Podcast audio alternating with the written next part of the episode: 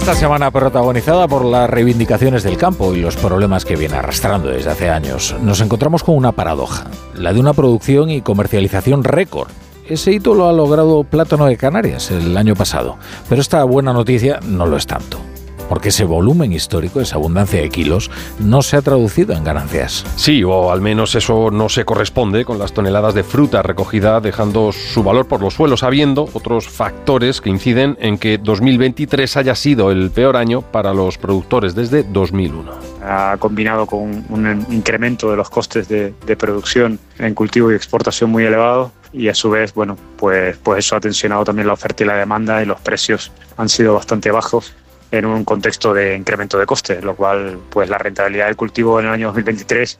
para un, amplia, un amplio número de productores, una gran mayoría de productores, ha sido, ha sido prácticamente pérdidas. Además de ese incremento de costes que refiere Sergio Cáceres, gerente y director de marketing de Plátano de Canarias, no ha contribuido el tiempo con temperaturas que han llegado a ser un grado y medio superiores al 2022, elevando producción y haciendo descender el precio. Pero si hay algo que juega en contra de los intereses de los productores de Plátano de Canarias es la competencia desleal. Es importantísimo eh, poder lograr una igualdad de condiciones en un mismo mercado. Es decir, que las categorías de una fruta, plátano, banana, por ejemplo, en el mercado europeo y español concretamente, pero comunitario, porque al fin y al cabo somos parte de ese mercado único, pues, pues juguemos todos con las mismas con las mismas cartas y las mismas condiciones de producción.